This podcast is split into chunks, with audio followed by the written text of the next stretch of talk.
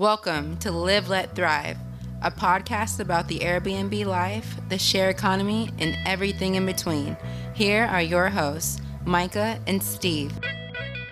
Hello, hello, hello, and welcome back to another exciting episode of Live Let Thrive, your favorite Airbnb, VRBO, short term, mid term, long term rental podcast in the world, coming at you from Fort Worth, Texas and Grand Prairie, Texas today because we got a special guest. And also, Myka couldn't join us today. He's handling some important matters. Uh, our thoughts and prayers are with him, and, and so we'll we'll talk more on that in the future in a future episode. But uh, so it's me, Stevie Stacks, and I'm excited to come at y'all. We're gonna talk some short-term rentals. We're gonna talk some co-hosting, some some management. You know, this is what we do, and we got a special guest joining us. His name is Federico Zimerman, or as I call him, Federico, give me a second, Zimerman. And um, he's he is uh, half of uh, you know the the company I co-founded with him, uh, Argest Rentals. I'm excited to have him on the show. He's a repeat guest, and he's doing so many things in the short-term rental world. He's the STR guide. He's the he's the safety guy. He's the you know manages a big portfolio of properties. And so I'm excited to have him on to pick his brain because he's hard hard guy to get a hold of because he's so busy sometimes. And so uh, welcome to the show, Federico. Thank you, Steve. Give me a second and let's get started. yeah, let me explain on that. I, I, think I already did on the show, but uh, you know, it's technology nowadays. So whenever uh, Steve calls me, he's like, give me a second because I need to figure out my Bluetooth because you know I had two pair of headsets and it's connected to the car, to, to, to the phone, whatever it is. It drives me crazy. So it's like, give me a second so I can figure it out where am I where am I speaking out of? yes, sir. And um, so you know, we we've told your story on this show before. You want to give a little refresher, just a, a quick little elevator refresher? Yeah, the... absolutely. So, like, like very quickly, um, I'm originally from Argentina. I'm 32, married with uh furry kids, so I have two dogs and, and a cat. um, I moved to America in November. So my story, um, when I was 20 or 19, yeah, 20, I started working at American Airlines in Argentina. Uh, started my career in the airline industry and everything related to hospitality, well, service industry, tourism, uh, travel, hospitality, and customer service, especially, and systems, right? Because I was in the reservations um, department and I was in the uh, training department, so I was training all the offices around the world. So I got to travel quite a bit, over a million miles, over 60 countries, which was amazing. Um, and yeah, during COVID, with you know, I met Steve a couple of years back. Um, that, that that's you. um, and yeah, we we we started with the short-term rental part um i would say more than three years ago. So i got started in short-term rental hosting my my my my my my room my spare room when i started first. Then you brought me in with with Myka to to you know start co-hosting and, and managing some of the airbnb accounts. And then we started our just out of the necessity of um the lack of good property management companies out that were trustworthy in a growing space because this was this was like you know COVID and then post COVID, what happened is that we saw a lot of that what is called revenge travel that people were so eager to travel and so much demand, and it was a great moment to grow your Airbnb portfolio. But management companies were not not up to to to, to the to the standards expected, right? And well, yeah, so that that's how we got started. And then we started with our first property in Fort Worth together, some in Dallas. then some people started to reach out like, "Hey guys, you're doing a good job." So can you manage a property? Um, that's how we start scaling, right? Yeah, man. It's um it was like uh sink or swim, man. Here, hey, you want to help? We like what you're doing with your properties, and you were fortunate enough to escape a certain uh wrath of of a management company that had their grip on a few of our friends. And yeah. could could you uh we're jumping off ship from them.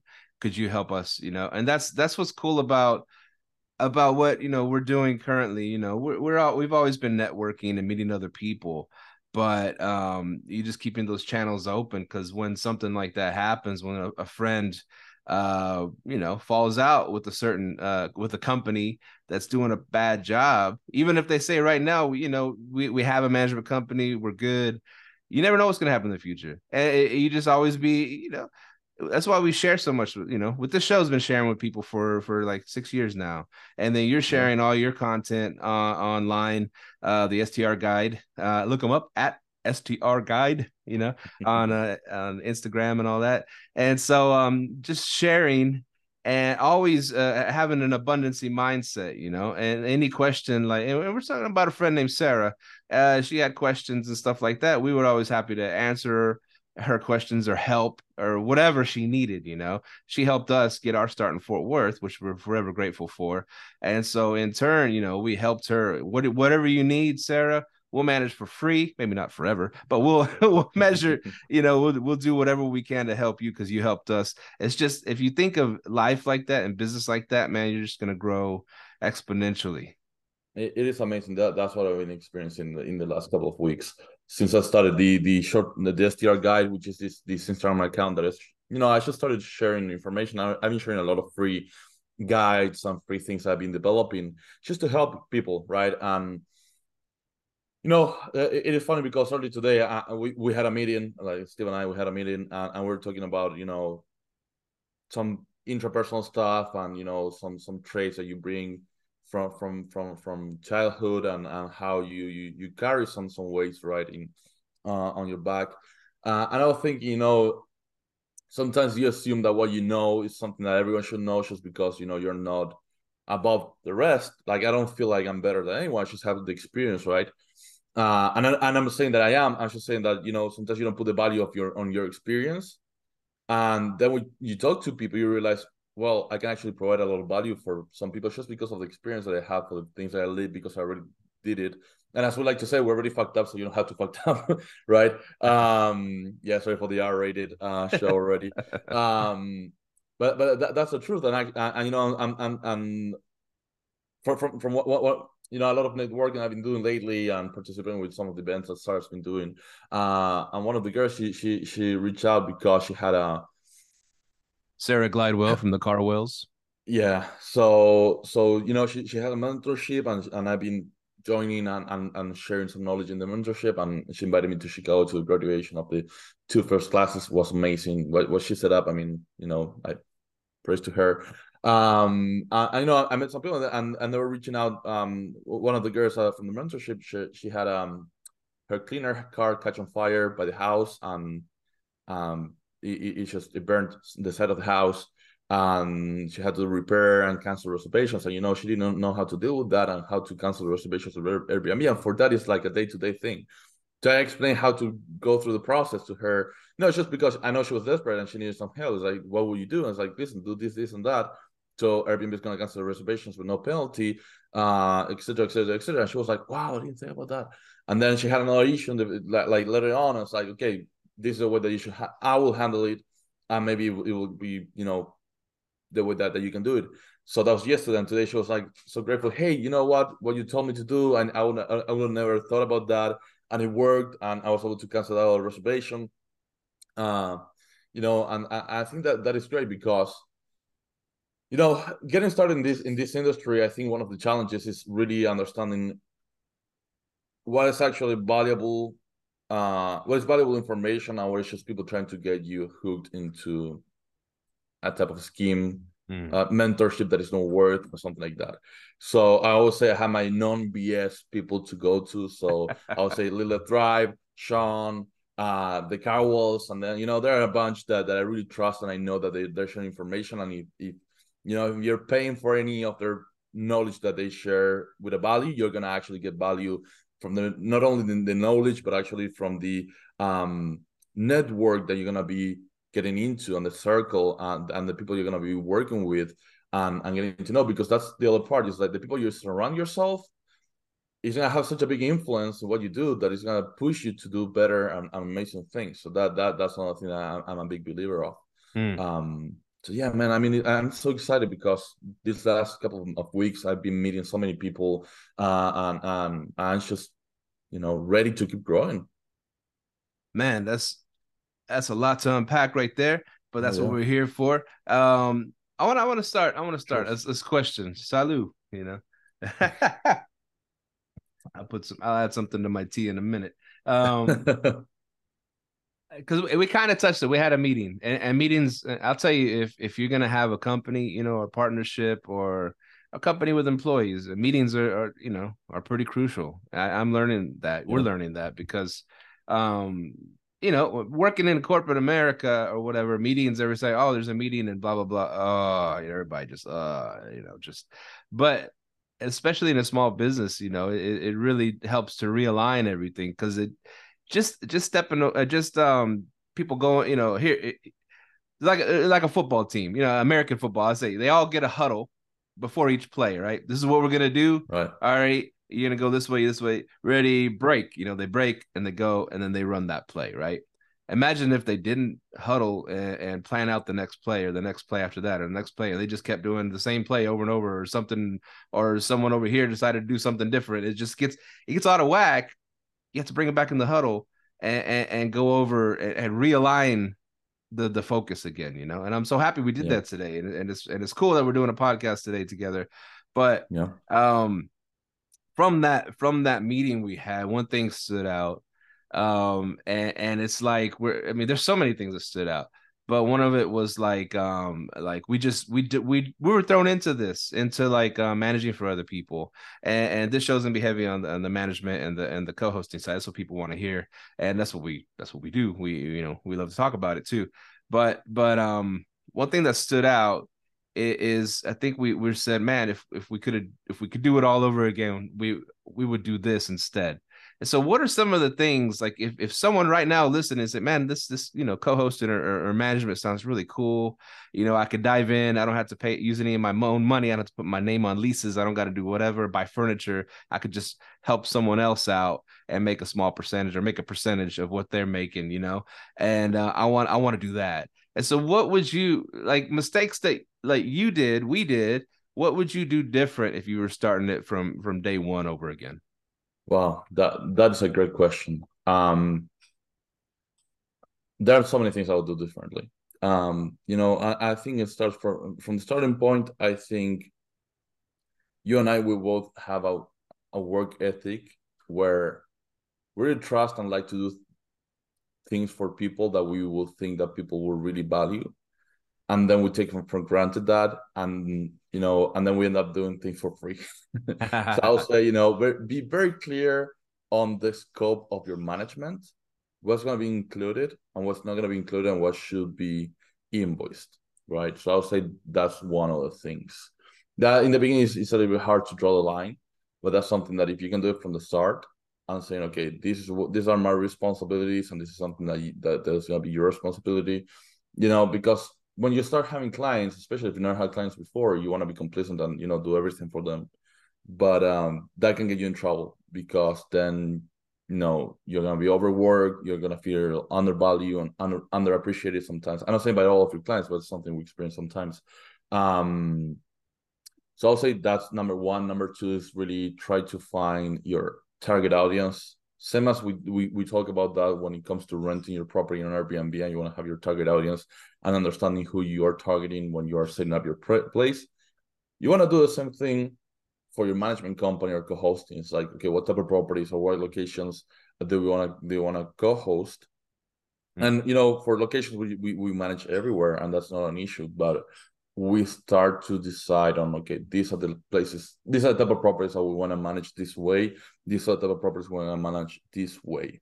Because you know managing a large luxury house and managing a one bedroom apartment in a class b building class c building you know are two different total, total different things and the funny thing is that maybe the luxury house is going to be less work than the Class C building, mm. just because you're going to be dealing with less complaints, less, less refunds, less less problems.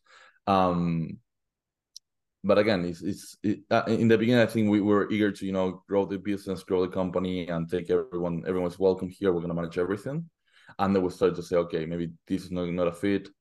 Uh, this is not for us and another thing, if I can add, and let me know if I'm talking too much, but another thing I'll add is definitely also work on limiting the owner or, or clarifying the owner responsibilities and involvement on the day-to-day operation. you know, getting owners to step into the property, it, it could be an issue. Getting owners reading at, at every message and getting, you know, um, providing real time feedback on the messages that you're sending to, to your guests. is gonna put a lot of pressure on you and your team if you have a team. Hmm. Because it's awful to be sending a message and seeing that they're reading and you know commenting on top. It's like let me figure it out myself. That's how we're gonna learn, and then you can give me your feedback if you want to. Mm. Yeah, and, and we've we've learned all these lessons the hard way. I would say. Uh, one thing uh, just automatically comes to mind is when when um we were like, man, we were just looking at this number. Oh man, it'd be so great to get to 50 properties, right? Oh yeah. It, it was like we, we just because we started growing and we started, you know, getting properties and and then we just wanted more and more. We didn't care what it was. And I remember you started you started reaching out to people on on Airbnb, and then uh, that's when you found a certain client in, our same area and, and oh yeah i got like 20 properties. Y'all can have all of them and, holy crap we just picked up 20 we just hit 50 properties man. This is this is amazing. This is a miracle.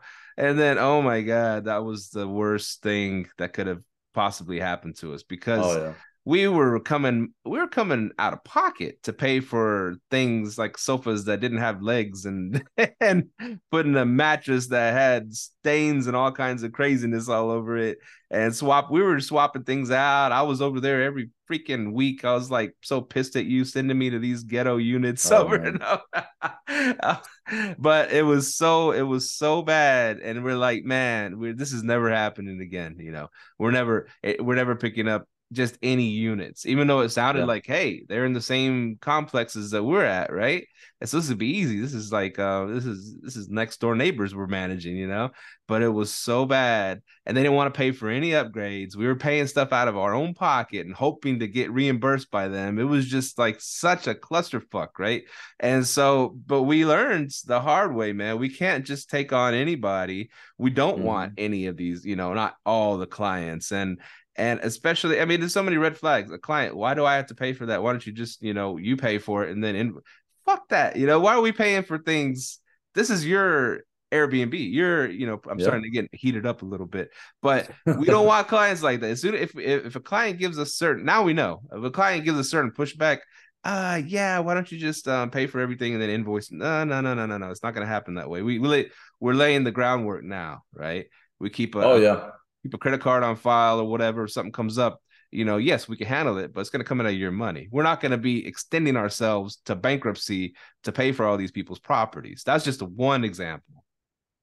Man, and the other thing, you know, I, the, the, I will say right now, more, more than the type of property itself, what I'm looking for is working with people that have the the minds the, the right mindset, which is hospitality.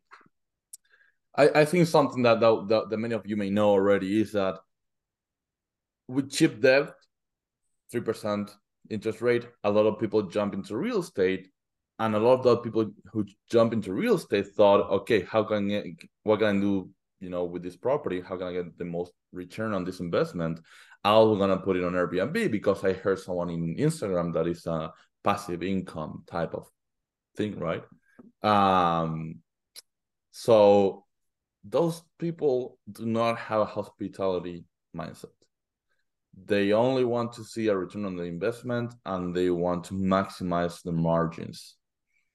Not understanding that maximizing your margins sometimes means is, is, is spending money on items that's going to have a return on investment.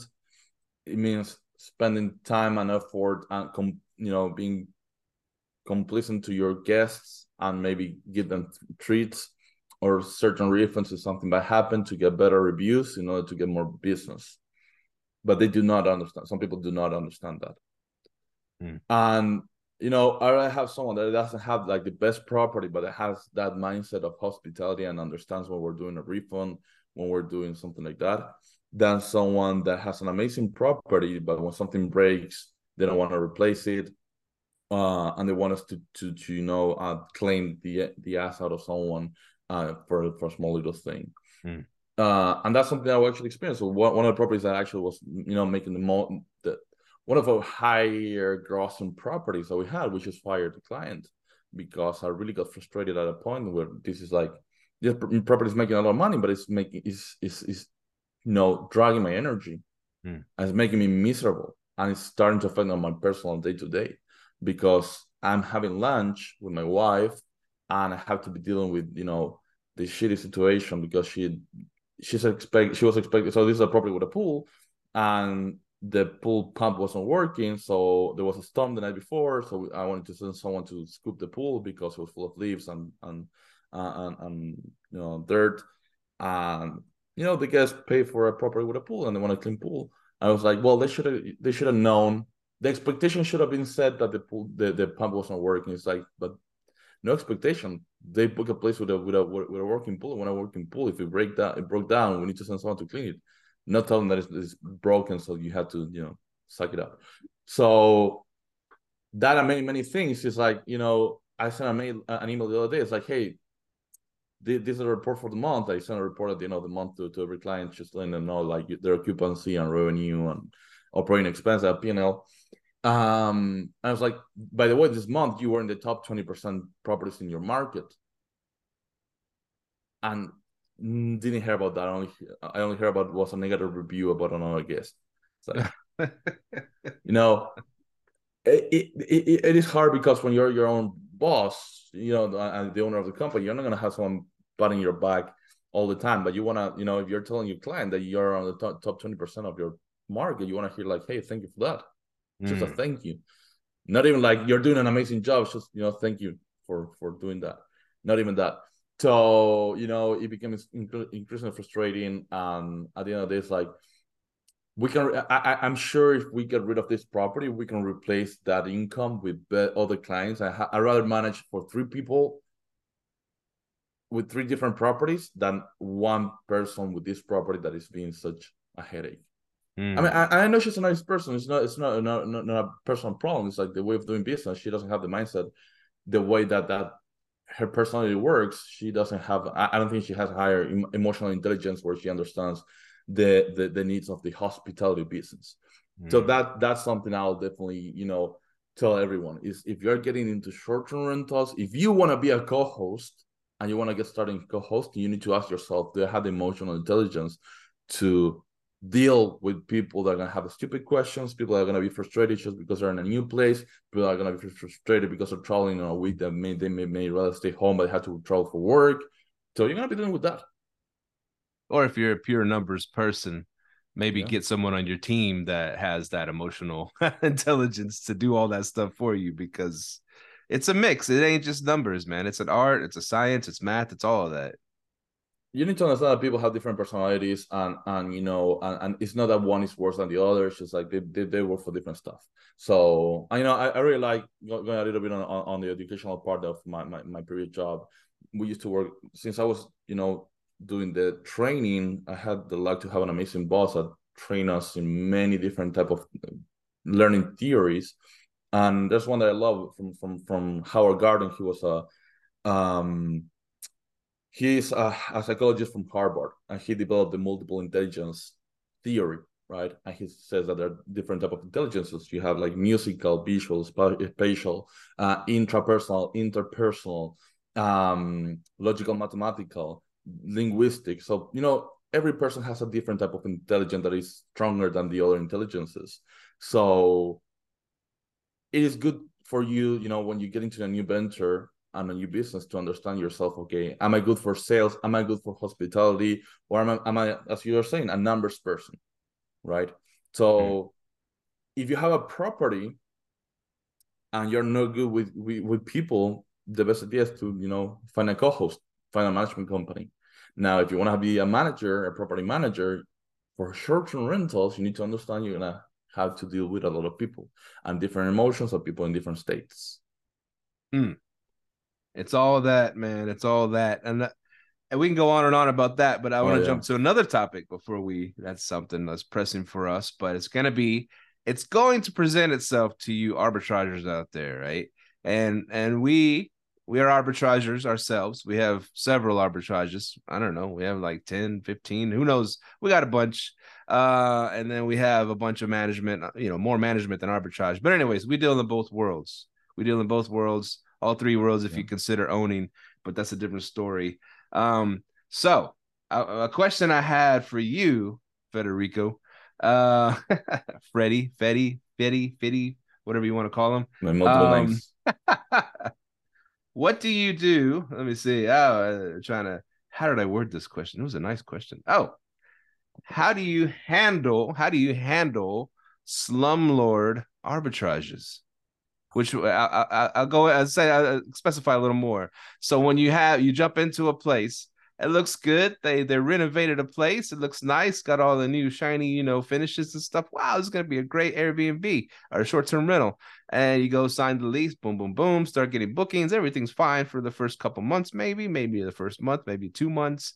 And then down the line, everything starts falling apart and they don't fix nothing. And everything on the exterior falls apart and they don't fix it. They just turn into total slumlords, but you're stuck with these leases. How do you handle situ how do you handle situations like that? First of all, how do you prevent getting into those situations?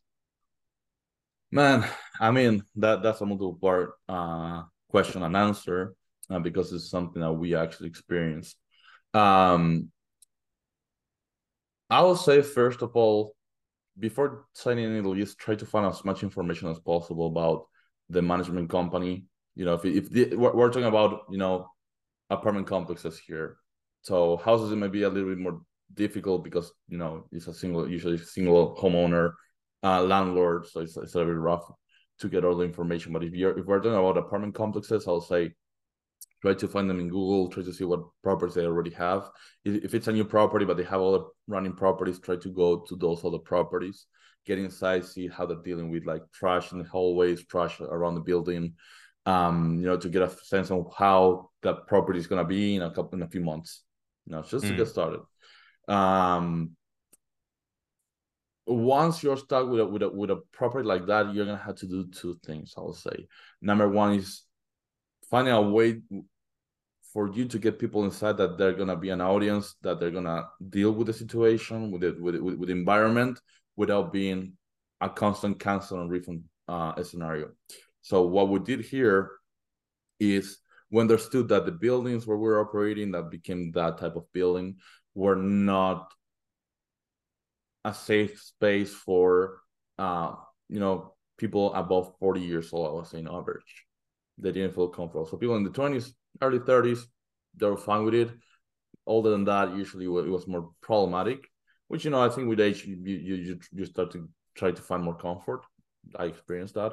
So you know those buildings you have a lot of people you know smoking weed in, in the units uh and the, the whole smell like like weed. Um i mean whether you like it or not it's just like you know it's maybe uncomfortable for a lot of people uh full with trash you know homeless people are around that may may try to sneak inside so think about that is okay so you already know that your price point is going to have to be lower because even though your place may look great inside if the apartment around the building around the apartment is falling apart um you're not you, you know you're gonna be dealing with all refund cancellations for that.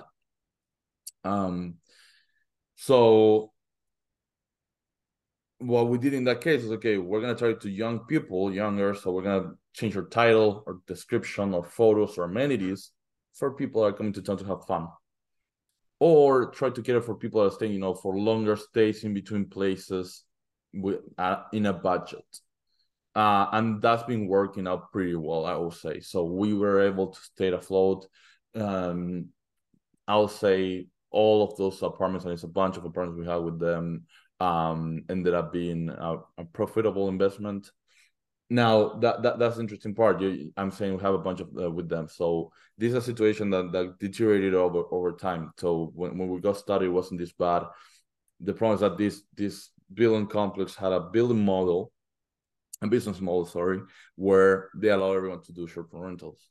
Hmm. So if you search for properties that allow short, short, short-term rentals, you know sometimes they're hard to find here. They're welcoming them, so it got crowded with operators. So every building was a hotel, um, a hostel. now we reach out at some point to to, to the, the management company and say, hey, listen, we're professional operators. We can run all of the buildings. We can the, the apartments. We can do you know some type of deal um, and we can run all of them professionally, and it's gonna be better for everyone. They didn't want to do that, and now you have a lot of unprofessional operators, and these buildings are becoming, you know, um, really tough because a lot of people don't know what they're doing. They're just, you know, setting, staging the, the places very cheaply.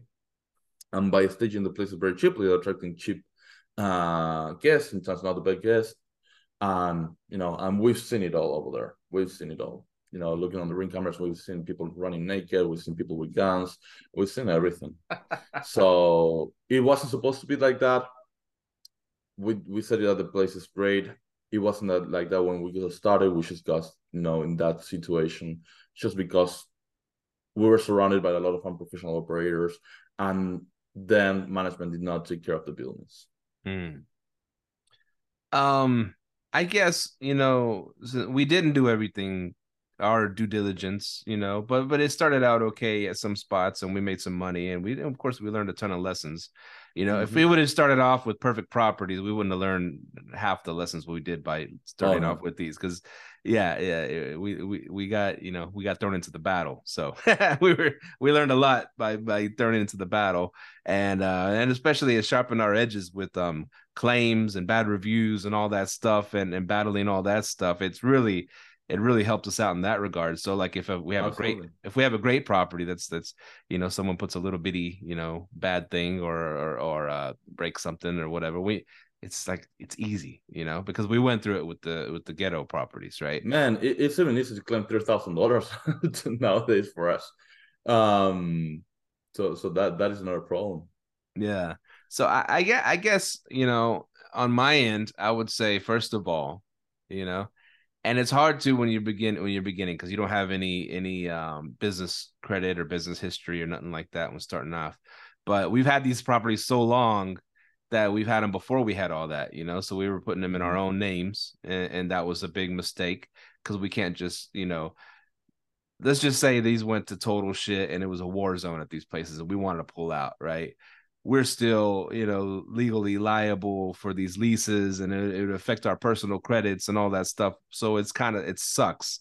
But if we would have had a LLC that just dealt with these particular properties and it got to the point where it's so bad, we're putting people in unsafe situations, stuff like that, we could just say, hey, screw it.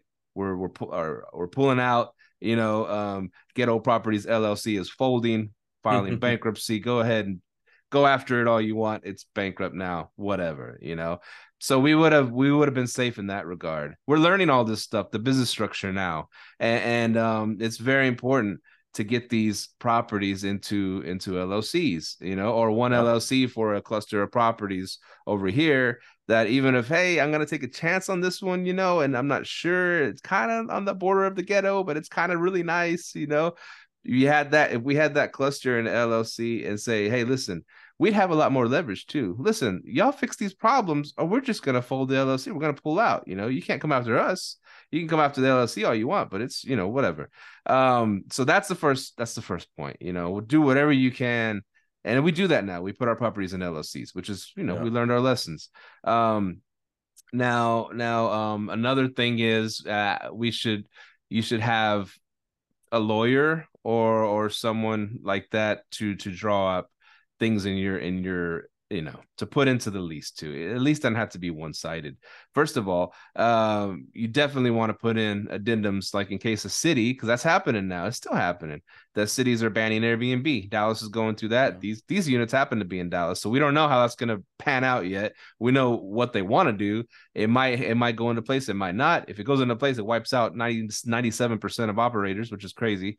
Um all of the ho- all of the neighborhoods houses and neighborhoods are going to be wiped out. Plus uh, you can only do 3% in apartments. So i was like yeah 97% yeah. of people are gone doing airbnb in dallas which hope it don't happen. But anyways you have to have these addendums in place too.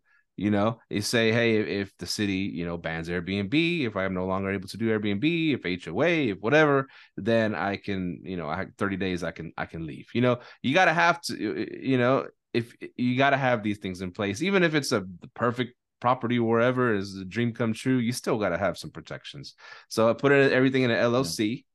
and then put everything with uh, put addendums in there that that are that are helpful for you. And you know, you can go a couple hundred bucks, talk, sit down with the lawyer, draw it up. You know, if they really want you, uh, they'll they'll sign it. I mean, you know, talking about that, if if I can, you know, um, touch a little bit on safety, you know, I I, I don't. What, what happened with with these buildings the other day is like I had an incident myself. I was working in one of the units. I went to, to do something. I had an incident where I almost hurt myself really bad just because of the condition of the building. Um, so that's an ongoing situation. We can discuss more later on in another episode when we see what happens with that. But you know, my, my biggest concern is if this would have happened to a guest Mhm. or assets. First of all, of course, I'll always be worried about the safety of my guests. Uh, someone's staying in my house, in my home, because these are our, our homes. If someone's hurt in one of our properties, that first of all, I will feel awful about that, and then um, it's like, okay, what happens with our personal assets, right? So you have to be really have to structure your business correctly in order to be protected if any of that happens. Um, now that uh, you know, I, I talk about, I think I'll talk about this in another episode uh, uh, before, but I, I got certified as a safety inspector for short-term rentals, and now I'm starting to really understand the amount of liability uh, and and exposure to incidents that we we have you know properties, and and something that I'm I'm I'm really working on for our for our companies. You know, when if we onboard a new client, we're definitely ha- have to go through an inspection process and making sure they're complying with our basic requirements for safety. So you know, you, you sent me a property the other day for for a potential client, and she had um you know a bunk bed with a fan in the middle, uh, next to the bunk bed, and that's a no. I'm not gonna take management of a property with a fan next to a bunk bed. Hmm.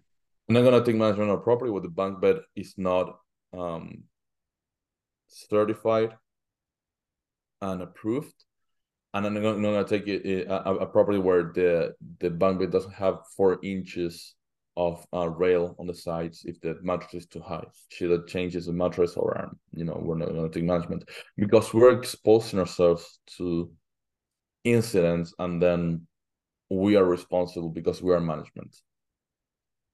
So I'll say that's some- something else that you wanna you wanna keep in mind. Either even if you're a co-host, if you're a co-host, you're being exposed to that because you are supposed to be making sure that every place is, is, is safe and uh, it's a safe space for, for your guests. If you don't have working fire alarms, if you don't have fire extinguishers, and some, something happens, both you and the owner are liable. Hmm. So for that, and, and you know, we're starting with Ma- Mikey B, Mike Brown. We're starting a company to certify properties called Pit Stop Home Services. You can find us on on Instagram. We're just gonna do our first um inspections this weekend. This Oh, upcoming nice. weekend. Yeah, so we're gonna start, you know, certifying properties and making sure you know that people are safe because that's another thing that that that comes with these industries where you have a lot of solopreneurs, right? This is the word that I see. I, I see this repeating. I see certain pat, patterns are repeating certain industries. Um, and I'm gonna put it all all in the same mix. I don't know they're very different, but I'll say Amazon FBA, dropshipping, Shopify, so online type of business, crypto, and short-term rentals, and maybe tourist things that you can start from your own house by yourself, just learning, and you know, and with sometimes some little cash. The problem with that is you're gonna be surrounded by a lot of information and it's hard to understand what is the good information and separate it from the bad information who's just trying to rip you off and who's actually trying to help you and then there are no standards in the industry because everyone does it differently. If you go to hotels you're going to see that hotels have really high safety standards. We worked in the airline industry and we know that in order to get close to an airplane on, on the airport you have to go through a long sometimes it's one month training just as a new hire and then you have monthly safety training recurrent trainings. And then when it comes to short-term rentals we just put a couple of beds in, in a property and okay let's see what happens. And no one is thinking about all of those important things. And I, you know I, I i mentioned this before. I love to jump into airbnb and look look for properties just to see what people are doing descriptions photos you know learning something new. Man and now i'm starting to see so many things as like you know i even reach out to to, to hosts saying hey man you know just change this just in case for your for your own you know well-being like one bedroom small bedroom two queen bunk beds and a fan in the middle you have eight people in a bedroom, so if there's a fire, they cannot get away. Mm. They can they can exit. They're covering the the window, which is you know the egress point. If you're not if you can't get out of the, the, the door, and you have eight people in a room, and also a fun in the middle, it's like no, right? So then when, when it comes to the regulations, the cities start to, you know, people try to, to ban the short-term rentals just because of the gun gun problems and prostitution and drug use. Like if that will be a problem of the short-term rentals, when mm-hmm. cities should actually should be looking into making sure that people are getting a permit and they're complying with the basic safety measures. Mm. Because we're actually talking about actual, you know, lives in danger for some properties are not prepared. And it's funny you say basic because um, when going through getting in the our properties in Grand Prairie approved, right? Mm-hmm. Um, so the inspector came over. You know, you set an appointment, comes over, and he tell it's kind of like he tells you, you know, kind of like uh, here's the answers to the test. I'm gonna go over there and test you. Here, you better have these answers. You know what I'm saying? So the answers being, you better have. Uh, it's it, it is basic, super basic because all he wants to see is that we have a fire extinguisher. He don't care if it was still in the box under the sink. He didn't care. The fire extinguisher. Um, do we have a first aid kit in each bathroom mm-hmm. and the smoke alarms for each room? That's all. That's all. Pretty much all. Oh, we had to have a map of exits to the house. You know what I'm saying? And, and yeah. that that was it. He if there was bunk beds by a fan, he wouldn't he wouldn't checking on that. If there was other safety issues, he wasn't checking on it. That's all the things is like four things, and then boom, boom, boom. Here you are approved. And I, you know, I was happy because we got approved. Great guy, whatever. Um, but like you said, the city's gonna do the most basic check for safety, and then um, it's up to you to really, really go in there and, and see what is dangerous for your client, your guests. But but let, let me tell you something that that is double the best of what most cities are doing. So I, I actually grateful. I love the city of Grand Prairie for, for doing that. I mean, I agree with you that most cities should be doing way more, but just the fact that they're coming, I, I, mean, and they're telling you what you need to do, and it's fine because you know it's like be prepared. This is what you need to have. Uh, but at least they're checking they have the the, the bare basic. Hmm. Many of the cities, they don't check anything if, if you look, I, have been looking at a lot of ordinances. So lately, uh, I'll tell you, I've been talking to a lot of people about run. You know, I've been running comps and and, and underwriting deals all across the country. So I became very good at one running, you know, numbers, running comps, and and on the other side, um, you know, understanding city regulations and going, you know, and finding the city regulations. And I can tell you that city regulations are all about zoning and you know how close are you from another Airbnb, uh, another social rental operator, and things like that but they never go through uh you know those safety items. And that is something i would love to see. Even airbnb i, I mean I, am surprised that airbnb is not making it like a requirement for that because they're actually exposed to all this you know? So i i I, would assume that you know Airbnb should have like a little mini training on safety for your short-term rentals, and you know they make they should make you go through and make sure that you have the amenities on your property. You hear that Airbnb? That... hire Federico right now, and he'll go and form a team, and he'll you know just pay him a few yeah. million, a few millions, a drop in the bucket, but he'll save you from billions in lawsuits. you know, to yeah, and to be honest, I mean, I, am just learning all of this. I, I mean, I praise uh, Justin Ford. He's a guy from Breezeway that developed the curriculum and the first, you know, short-term rental curriculum. Um, but you know that, that that is the thing is it's a whole world and so many things that can happen in a property and and people are not aware uh, because again you get started you do your best to try to you know separate the good information from the bad information you know how to get started and you're dealing with so many things like pricing you know, uh, iCalendars and property management system. And maybe automating some some some some messages. And what is an inquiry? You know, a lot of people are getting started and they don't know what they're doing. So this is something that we've been we've been learning down the way, down down the road, and uh, and definitely is something I love to see cities, you know, start to to to, to apply. Um, but I'm I'm definitely making sure that everyone that's working with Argest and with us is aware of, of the very basic things that you have to have in your properties, making sure your properties are safe. Uh, and it, it also talks about your customer experience. The way that I see it, if you if you invest on making your property safe, your guest is gonna notice that, and they're gonna say, "Okay, I'm staying at a, at a place where they're wor- they're worried and they care about my property, Mm. that's for my well being. They care about me not being, you know, in danger." And I can assure you that that's gonna bring more five star reviews, um, to to to your to your property. He- Here's here's something, and I heard this today because Mike Brown, you know, friend of the show, friend of the you know, part of the the LLT family. Um, he sent a he sent a video. I guess our buddy Theron, excuse me, he was doing the fight, the fight for Dallas, ongoing battle. Um, but he's he's helped a lot of cities. Great guy, the the STR uh, superhero, you know, STR hero. Um, he he mentioned something, and and, and it was a great episode because it was like a, he hopped on this one show. But in you know, long story short, it, it- he he mentioned uh, regulations. He, he talked about you know uh, he talked about us. You know, he, he mentioned something really cool. He goes, he doesn't even like to say the word opposition anymore. You know, when he goes into a city, you know, it's the people that say homes are not hotels and all this stuff, and they're fighting to ban Airbnb, and then the other side, we're fighting to keep it going because it's our livelihood or most of a lot of our livelihood.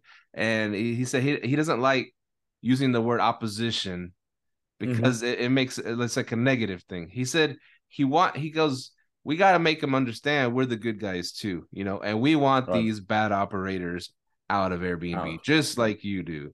We want to have we we welcome regulations, you know. We welcome good regulations. And you mentioned it, you know, the city doing inspections, stuff like that, keeping everything nice and safe, you know. And, and um kicking out the people that are letting letting these house parties go on, you know. Uh just we want to be we're we want to be partners with the other side, you know, not the opposition. Partners, you know, let's find a common ground. Let's do this correctly where where people don't get hurt and, and cities can benefit from this, you know. It's a lot of taxes involved in this that cities that could go do a lot of good for schools and education and whatever, you know, jobs. It's providing a lot of jobs to people, you know, it's renovating neighborhoods. So so um long story longer like i always do um he mentioned something cool because he said like let's he said let's take for example chicago chicago has and you went to chicago. I never been. I heard, I heard it's beautiful you know? But but um he said there's some really there's regulations there. They do allow short-term rentals but they got some kind of tricky regulations where you can do it here but you can't do it here you know? But he said if you if you do your due diligence study what's what's allowed and you go in open up uh, an airbnb or a few of them in the in the right locations he goes you can make great money and plus you'd be on a, a, a type of moat because it's never going to get oversaturated and i thought Mm. wow you know to go after a city you know to go maybe look for cities with semi strict regulations and if you can get a, a unit up and going there and you know all the qualifications get it all safety approved and the right neighborhood and you know of course sign up to pay the tax yeah it's a pain in the ass it's a lot of a lot of due diligence a lot of homework you know everybody hates homework but if you get in you're protected against uh, oversaturation which jumping into houston was easy but now you can't make a dollar in Yeah. houston you know what i'm saying but i was like wow that's kind of you know reverse thinking and, and that that's something that you know when when I underwriting deals, um, that's the first thing I look is what what is the current uh legislation on short term rentals? Is there anything at all? And you know, just for for my my my life views, I, I I'm I usually don't like a lot of regulations from from the government. Uh, you know, coming from from Argentina, there's a highly state regulated country for absolutely everything. Um, but when I'm buying a when I'm buying or trying to acquire a short term rental, a, a property, I'm trying to buy in a place that actually has regulations, just to make sure that I, I don't find later on in a uncomfortable spot where things change rapidly when there are no regulations in place. You have if you think about it, if the city already has regulations because they already thought about it and they decide this is the way we're going to deal with short term rentals, and it's not very likely they're going to change pretty quickly uh, if you jump into a city, that, and that's why I, I bought in Grand Prairie and not in Dallas, because I saw this coming. So I bought in Dallas in May, and they banned them in June. So if you if you're looking for deals, the, the first thing you want, want to ask yourself is, okay, how what is the short-term rental regulations on your state? Then you take it to your county, and then you take it to your city. That's the first thing you want to do when you're looking for a market. Now that you understand that, you want to know, okay, is my is is my my state, you know, pro Airbnb short-term rentals or not? Like I'm looking into a deal in in in Nebraska. Uh, now, uh, and Nebraska, they say that they that the municipalities cannot ban short-term rentals. So I love that. So you know, you you then you narrow it down county and city. Perfect. Now that you have that, you want to check your HOA if there's mm. any or apartment building, whatever it is. Uh, and that's basically your funnel. So you start from the big one, state, county, city, and then building. Uh, because I hear, you know, it may be obvious for us, but I've seen people buying condos and then coming up on, in Facebook and saying, "Hey, I bought this condo to short-term rentals, and then I figured out that the HOA does not allow short-term rentals. I don't know what to do with it." Mm. Right, and that is a problem because people are encouraging other people to buy buy property and do short-term rental without providing all the facts and all the the, the, the, the information. Mm. Uh, yeah, it's just telling you're gonna do corporate stays and then you put it on Airbnb. That's not the way it works. Um, mm. So when I look for places, I look for places with short-term rental regula- regulations. You know, just to make sure that there's something in place. If there's something in place, then I know what I'm playing with. If there's no regulation at all, I don't know if then if things change, if I'm gonna be grandfathering or not. Sometimes reading code can be very challenging, but take your time. It's worth. If there's there's yeah. a code and and and there's there's you know I, I remember you and Michael talked about this many times many many many years ago. I'll say it puts a barrier of entry, and if there's a barrier of entry, the competition is gonna be lower, and then you have more opportunities. Hmm. And I think I'll, that's huge, which is what you're saying about Chicago. Hmm. And I'll say salute to that. Poured me something to, to have with you. Tink. There you go. I'm drinking my favorite wine. My mom was here and she brought me a favorite wine Malbec from from Argentina, so I'm very happy with that. That's awesome. Hell yeah. So so uh, a, a, funny thing is, like you said, you, you had to go in there and actually read these regulations, and there's and a lot of these cities, you know, they're they're so full of uh, contradictions in a way. You know, some whoever wrote them obviously doesn't know anything about short-term rentals. They just say, "Hey, here, you, hey, flunky over there sitting at that desk, write this, write some short-term rental regulations." Okay, I'll write something, and it doesn't because mentioned the city of Bedford, Bedford, Texas. Mention that funny one that you read that was like, "What the." What does this mean? You know, do you remember that one? Oh, no, I don't remember. It said. So it said, it said if you could get approved. I remember you told me you get approved for um short. You know, it's pretty yeah easy to get a permit right for 30 days under 30 days rentals what did it it said what did it say yeah i think it was like short-term rentals are considered under 30 days but if you get a permit for short-term rentals you cannot rent it for more than 30 days so like if someone wants to stay 31 days i cannot rent it it's like i know i funny it's you know when i was looking to buy my my, my first house, I, I, started to call the cities, you know, to actually get information for the place I didn't know that very well. So I had the Bedford deal. I, I was also looking in, in uh, Azle, you know, uh, North uh, Fort Worth, and yeah, Bedford. I just call the guy and say, hey man, I'm calling to talk to someone in in in in code uh, enforcement just to try to understand a little bit, making sure that you know before I buy the property, I'm gonna be fine with getting a permit. Uh, so I just want to make sure you know you don't have any any any uh zoning restrictions that are not noted in the website or something like that. But I'm I'm getting so familiar with the Muni websites. You know, every city has a Muni website. You have all the ordinances. Um, but yeah, he had no idea. He was like, you know, just tell me, yeah, I think it's gonna be fine. Shouldn't be a problem. Okay. Then I call the of Azle after multiple times trying to call and, and find the guy, the one guy that deals with short-term rentals it's like, hey, yeah, I'm calling because I'm looking into investing in property, uh, and you know, I'm potentially putting in a short-term rental. I wanted to know if you have any type of regulations. It's like, no, if, they, if they're not a problem right now, so if they don't, keep, if they keep not being a problem, we're not going to do any regulations. Mm. right? So it takes only one party to then screw it up for everyone. I was like, yeah, I mean, I was like, so do you have any any taxes? No, we don't have any taxes. So, okay that yesterday, what, what, was I reading? Yeah, that's the thing. I, was reading, you know, so, some cities and they don't have any information about taxes. like Richardson. I was I was looking for Richardson, Texas, and mm, no information on the city on the website city anything about H uh, hot taxes. It's like okay. You would I'm think gonna, it- I should I'll just go and and and you know make sure it's just you know not to get in trouble. you would think the one thing that government could get right is taxes, right? Because they love to Yeah, tax the hell even. out of us, and they.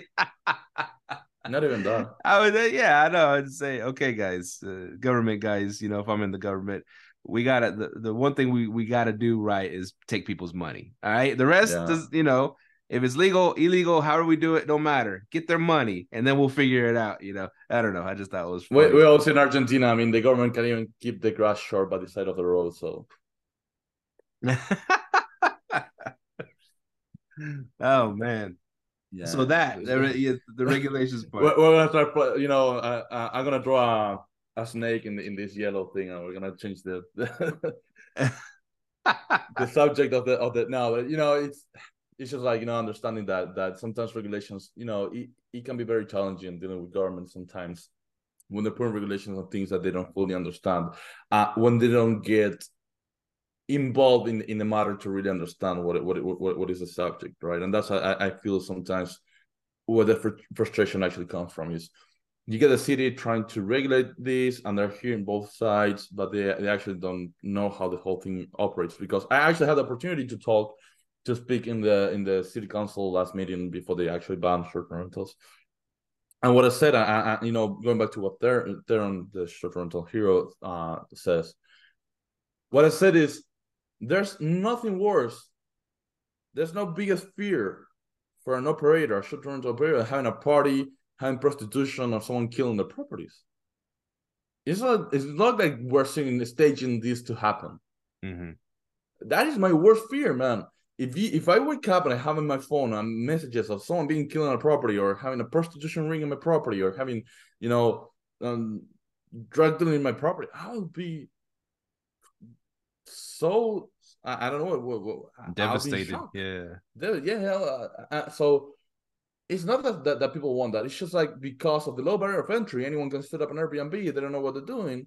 They don't know how to bet a guest, and they end up with that because this is what they need to understand. All of these problems are not gonna go away. They're just gonna move to another area of the city, which is probably gonna be an area that people don't care about Mm. because it's gonna be an, underdeveloped area where they can you know do whatever they want because no one's gonna come to enforce an underdeveloped area like the good neighborhoods and then it creates more disparity Mm.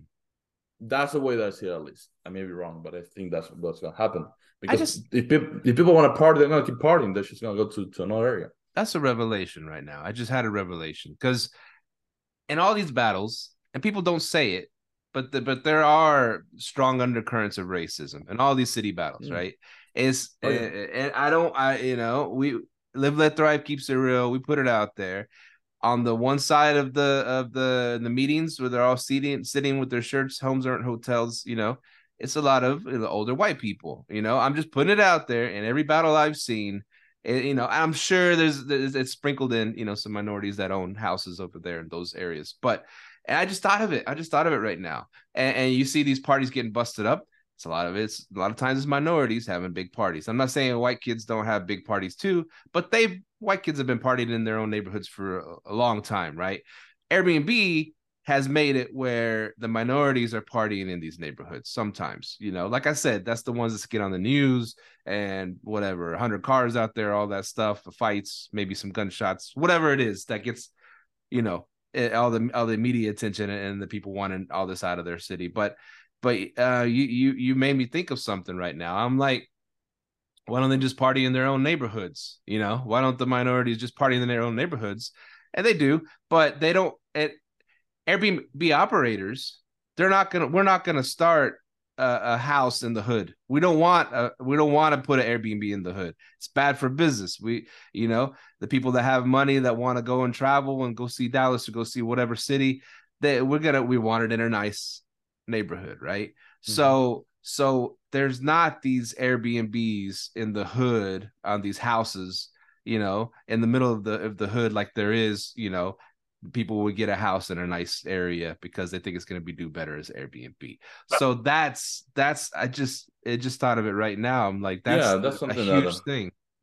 It's been, been- uh, you know, it's it's something I I actually I did thought about it because if you think about it, it's like people feel threatened about seeing all the different people coming to the neighborhood that are not the people that are used to see.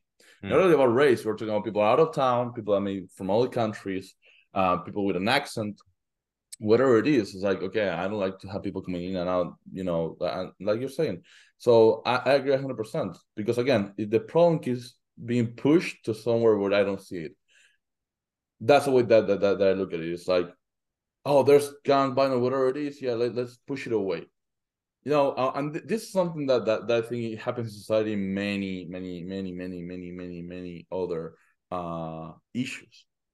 Instead of actually understanding the root of the issue, you should go to you know the superficial part. It's like, you know, I I, I don't want to get too political and too and into very deep deep issues of you know in this short term rental podcast, but you can think about it. I mean, a lot of the issues we're not asking why people are doing what they're doing. They're just saying, "Oh, this, this is this is seems to be the problem." Um, so if you talk about I don't know drugs, for example, as we are saying in in in, our short term rentals, like okay, but actually, why people are using so much drugs instead of because it's not a short term rental again. They're gonna go to another property, another location to do that. So you know, bringing it back to short term rentals as operators, what I can say is try to be in areas and locations that already have regulations and try to comply and be a good operator in order to make sure that you are not, you know, not everyone get busted and you know stop being you you, you get stopped from being a, a short rental operator in your area um by doing stupid things. So Hmm. you can prevent stuff from happening how by asking questions by you know I I I, I think this is it is a cycle and let me tell you what, what I see happening a city with no regulations is a low barrier to entry. A low barrier to entry is going to get a lot of properties. A lot of properties are going to create a lot of competition. It's going to create saturation, and saturation is going to drop prices. When you drop prices, anyone can book the properties, and when anyone can book the properties, it's going to bring undesirable, uh, um, you know, situations and guests sometimes. Mhm. So, and that is what then triggers the regulations because I think we've seen that that's why it hit up in the last year. I think the banning short term rentals in Dallas because a lot of people started doing short term rentals and then oh you you can book a house for ninety dollars a night and then yeah let's book a house for ninety dollars a night and try, throw a party and the person who is a host is not you know asking the right questions to bet that that that stay. You know, how many times we've seen a new property being launched and we go to the calendar and they only have the Saturdays booked. Mhm. There's people that ha- don't have a minimum stay on the weekends. It's nuts, man. And and um and and I'll go back to Theron real quick. And and people ask him, this is like one of the most questions he gets asked, right? Is like, okay, well, why isn't Airbnb at these city halls fighting to to save short-term rentals, you know? Why aren't they there or, or VRBO or whatever? And he said it's not their fight, you know? And first of all, and they're the ones that people are hating, you know? So Yeah. it's a, the you're gonna bring the devil in the room to argue for the devil. Um, he goes, it, it it goes, it's it's the the citizens of the city are the ones that have to have to you know fight to keep the rights to do something like that. And Airbnb in in Airbnb's case, you know, they're the they're the ones that kind of opened up Pandora's box, and the cities weren't prepared for this. The cities weren't prepared at all for doing legislation. like on- Uber. exactly. And, and Uber's still here, you know, and they're thriving. I, I guess I don't know what the their story is, but they're they're in every city and every place, whatever. Um, but Airbnb, you know, they they just made it where anybody could do this anywhere, and the cities were not prepared for what's going to happen when when that happens, you know. And so now they're they're learning. So they're they're they're and, and the only person I see that that has the right um I would say remedy for it or kind of a, a um a way to to get this to work, to get this to keep going on in cities and us, you know, operators operating.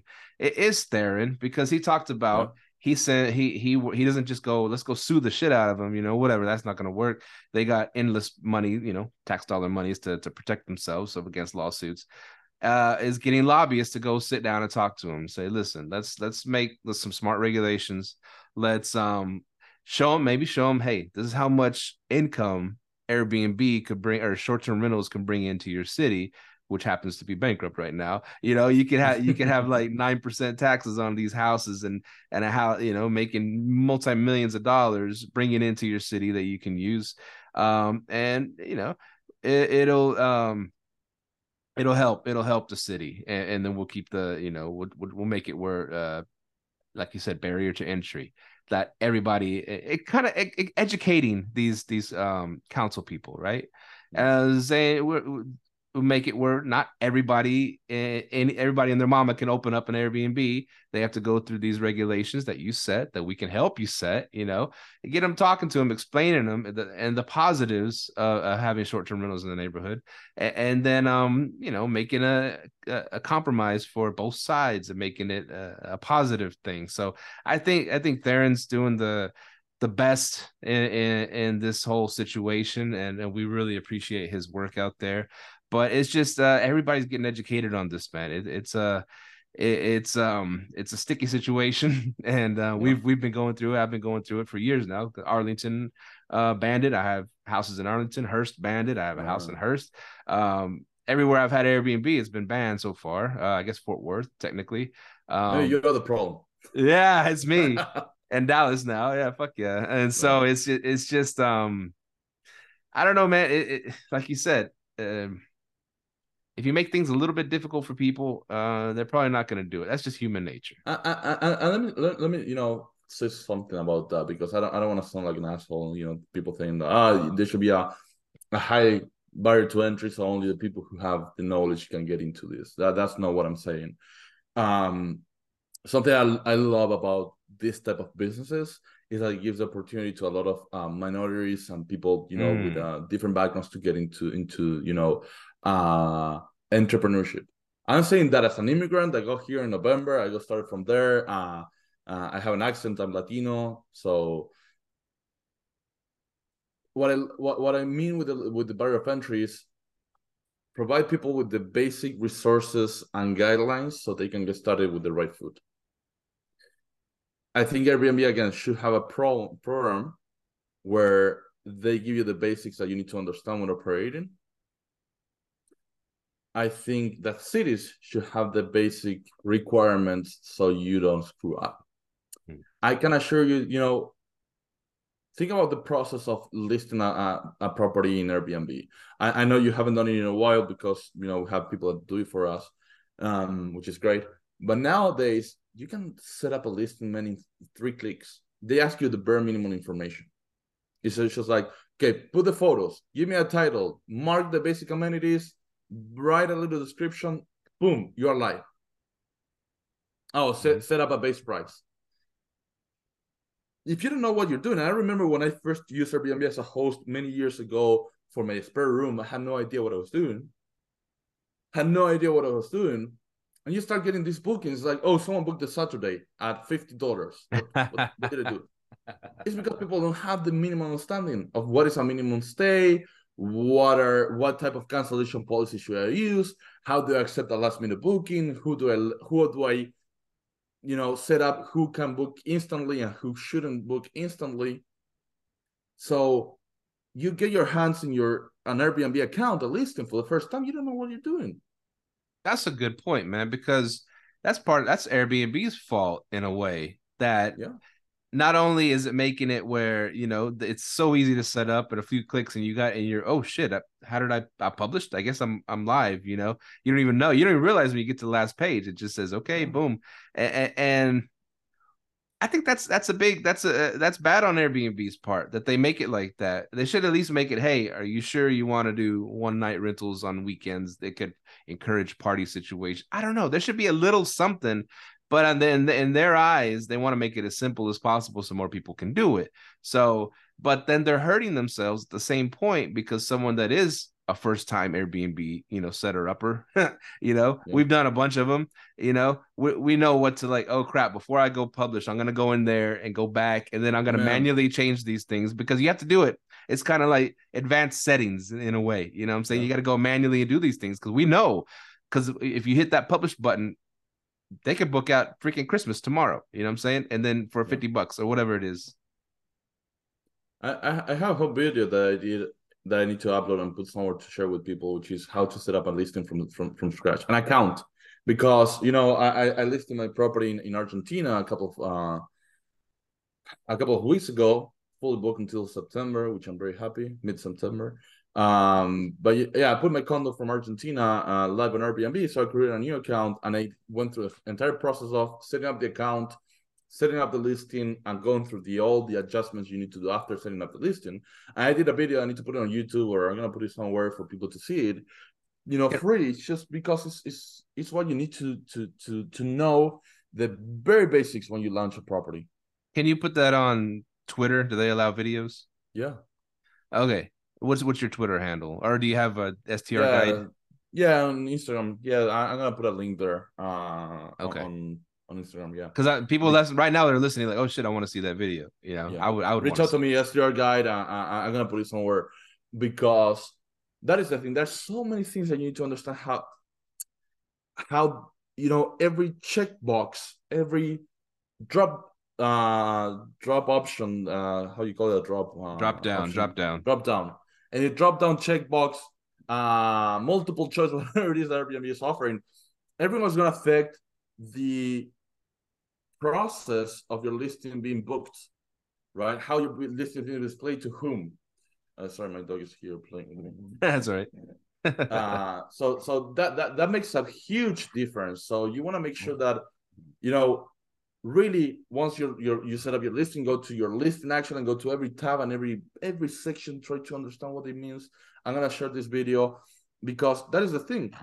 There's so many adjustments you need to do but if you don't know what you're doing everything is new and again and you hear all these people just putting that airbnb so easy and yeah and, and, and you know you should think about the pro- process of launching your airbnb. Either buying or doing an arbitrage. Just the acquisition process is already extremely difficult, extremely overwhelming. Finding a property, trying to have a better idea if it's gonna do well on Airbnb, you know, not having an idea how to comp.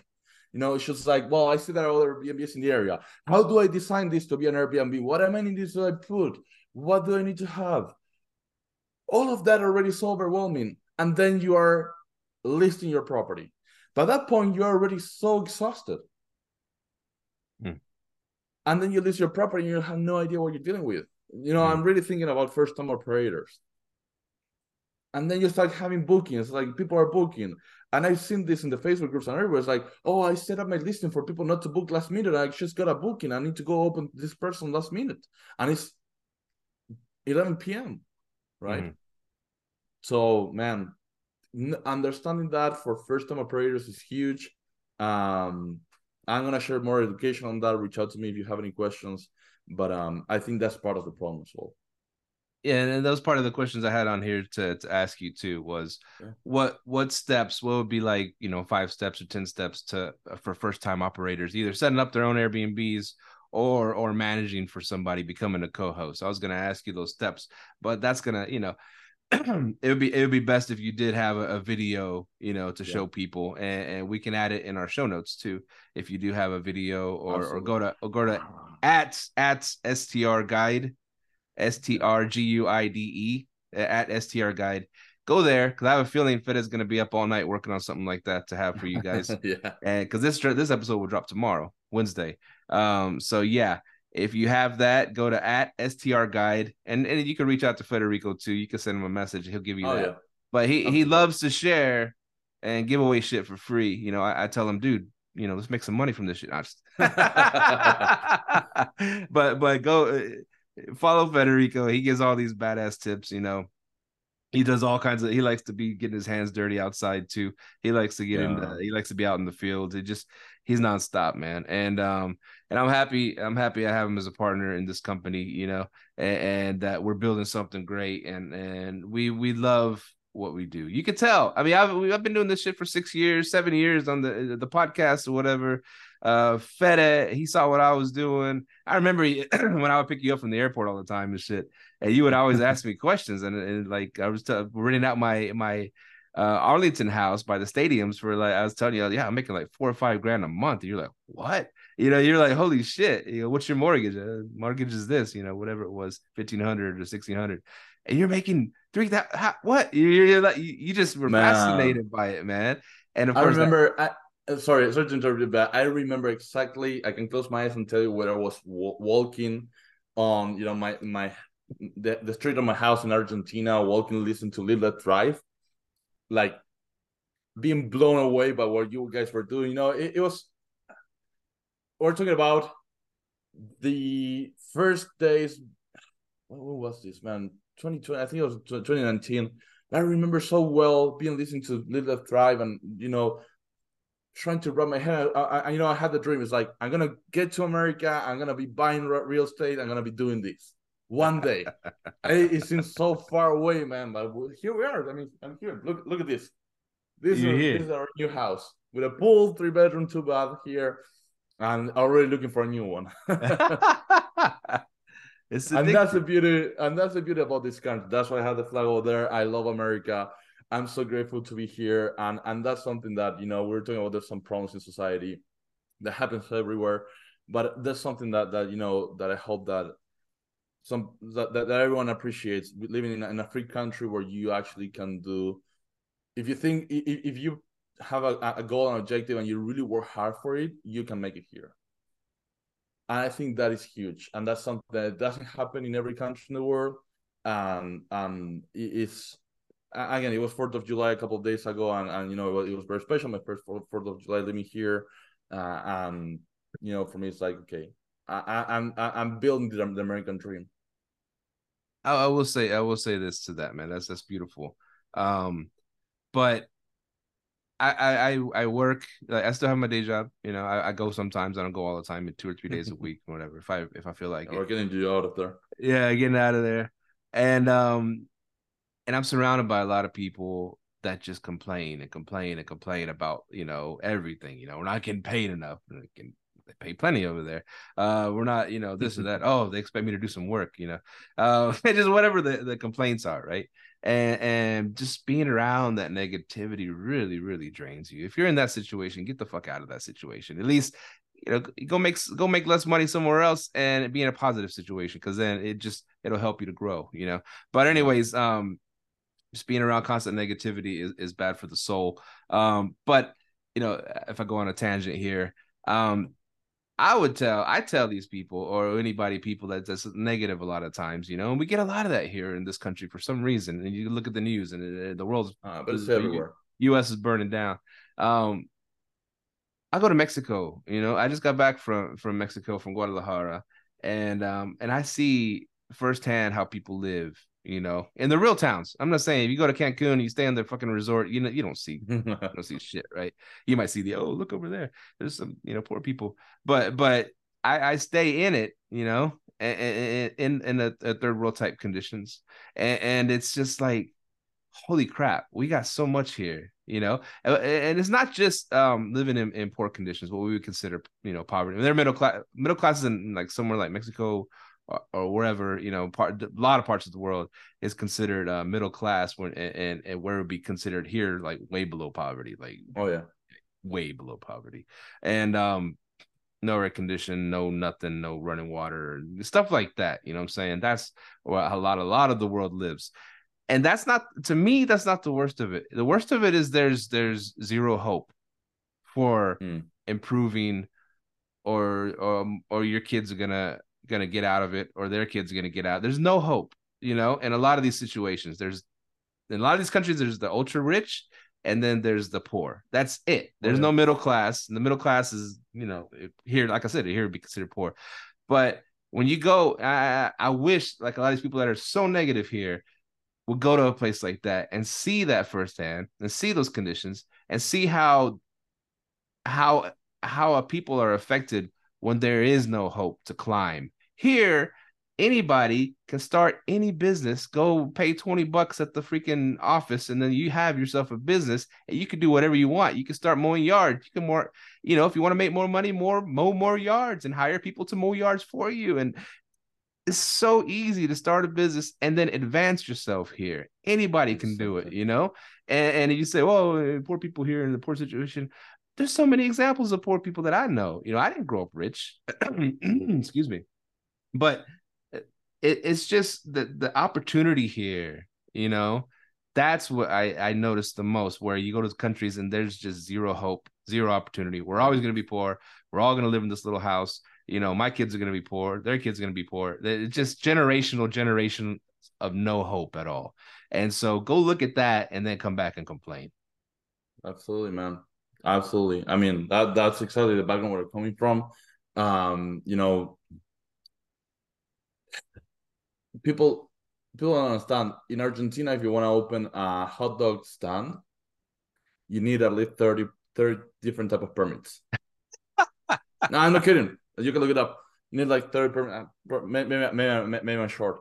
You need you know, you need a permit from uh from the guy that sells the, the sausages, uh the hot dogs, the, the buns you have to transport um then i mean it's stupid it's stupid uh, uh it's overregulated it's so bureaucratic um there's more people working for the government that actually in the private sector so it's becoming a ponzi scheme because right now there's not enough people to tax to pay for the for the government jobs so they're print money and that's why you end up with a 100% inflation every year mm. right hmm. which is what, what, what left so just to give you an, ex- an, example, when I started my corporate job at American Airlines, in uh, because my, my my my contract was in Argentina, I started there in 2012, earning in dollars. I was earning a thousand two hundred dollars um, a month, and ten years later, with a supervisor type of a salary, I was uh, when I left, I, I was getting like eight hundred dollars a month.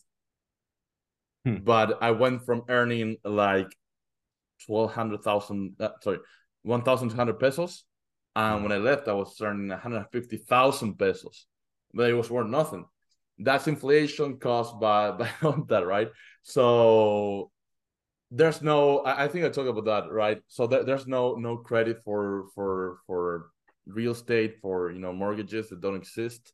Uh, when when we bought our our, our, our condo over there, we had to pay in cash, and you know you had to count the, the, the bills, everything in dollars for real estate because pesos devaluate.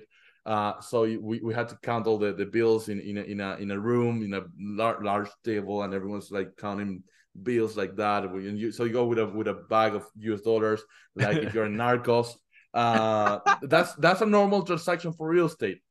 Crazy. And the crazy thing is, Argentina was a country that had it was the only country in Latin America that actually had a strong middle class and got destroyed by inflation uh, and the devaluation of the currency.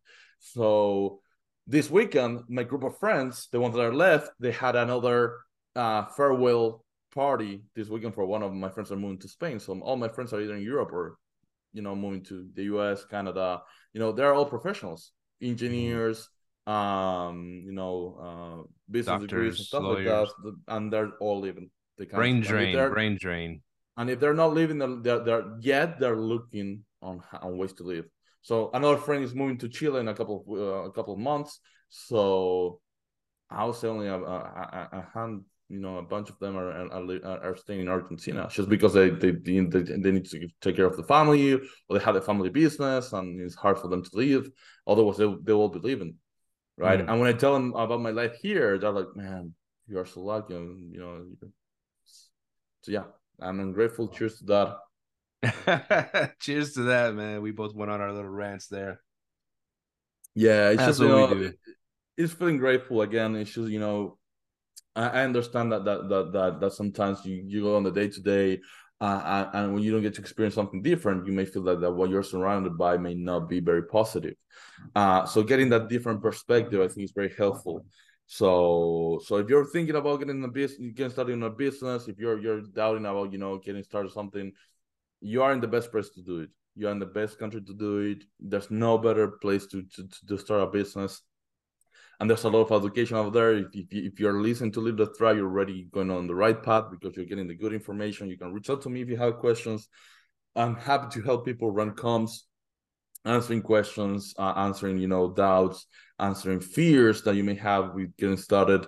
It's just to you know because for all the opportunities I've been given, I want to give back. So I'm happy to help. And, and that's the thing. That's the cool part of our show. Um, me and Myka, when we do it, we don't we don't pretend to be the gurus that have all the answers. Do this, this, this, and you're gonna be successful and be a millionaire in a week. You know, it, it, we don't do that shit. This shit is hard. This is a lot of hours. It's a lot of stress. It's it's uh eh, what do they say? Uh, an entrepreneur is someone that'll work hundred hours a week so they don't have to work forty. You know, that, that's an expression. That's true. And, and plus, there's a lot of stress because like failure is not an option. You know what I'm saying? I go to work. I don't even have to work that day very hard, and I'm still gonna get a paycheck. You know what I'm saying? Yeah. But but entrepreneur, no, you can't bullshit like that. You, you gotta you gotta go and invent this money. You know what I'm saying? And oh, yeah. and uh, and um, so so it's just uh, um it's just a mindset you know? It, it's hard it's hard. We, we preach on the show. We make mistakes all the time and we but we learn from them you know? And we go make some more. We're gonna make mistakes we don't even know about. We don't know what we don't know yet you know? We're gonna make bigger mistakes in the future because oh, yeah. we're gonna do bigger deals and bigger businesses bigger it's gonna grow. It comes with growth you know growing pains. And, and it, like we mentioned on the show before every time a, a, company doubles or whatever it's a different company altogether. So we we don't even know what mistakes we're gonna make in the future but we know we're gonna make and we know we know we can there's a way to solve them. That's the main thing you know? And we appreciate all the listeners listening to the show. You know we, we shoot you straight. We don't bullshit you. There's no fucking magic uh, uh what's it called uh, uh, hacks or whatever to just all of a sudden become successful. Whoever tells you that they're fucking lying. Don't believe them and don't give them don't give them 10000 20000 30000 dollars because that's on you you fucking moron. Sorry. We're cussing now. The drinks are pouring through us but we love you listeners because we know you're not really morons but don't go give your money to fucking anyway. people like that. Yeah, we're, we're, we're, yeah. Go to Clubhouse and listen to all that drama going on right now with all these scammers, fucking scammers out there. I called it. I called it. Anyways, great show. Thank you for hopping on, Federico oh, yeah, Zimerman. Find him at a at at at find him at str guide. You know, and, and go hit him up he answers all his his fan mail, all his emails, all his whatever mails, uh, she mails, he mails, all that stuff. He answers it all, and, and uh, he's a great dude, and and I'm happy. He's my partner. Love you, brother. And um, you, thank y'all for listening to Live Let Thrive. Live Let Thrive at gmail.com, live let thrive.com, all that fun stuff. Hit me up, Stevie Stacks. Hit up Argest Rentals. We'll manage for you so you don't have to go through all these headaches and we'll make it, you make your stack grow. So, yeah, thank y'all for listening. We will talk to y'all later. Peace. Bye. Thank you for tuning in to this week's episode of Live Let Thrive. Be sure to tune in next week for all the latest in the world of Airbnb and all that entails. Bye bye.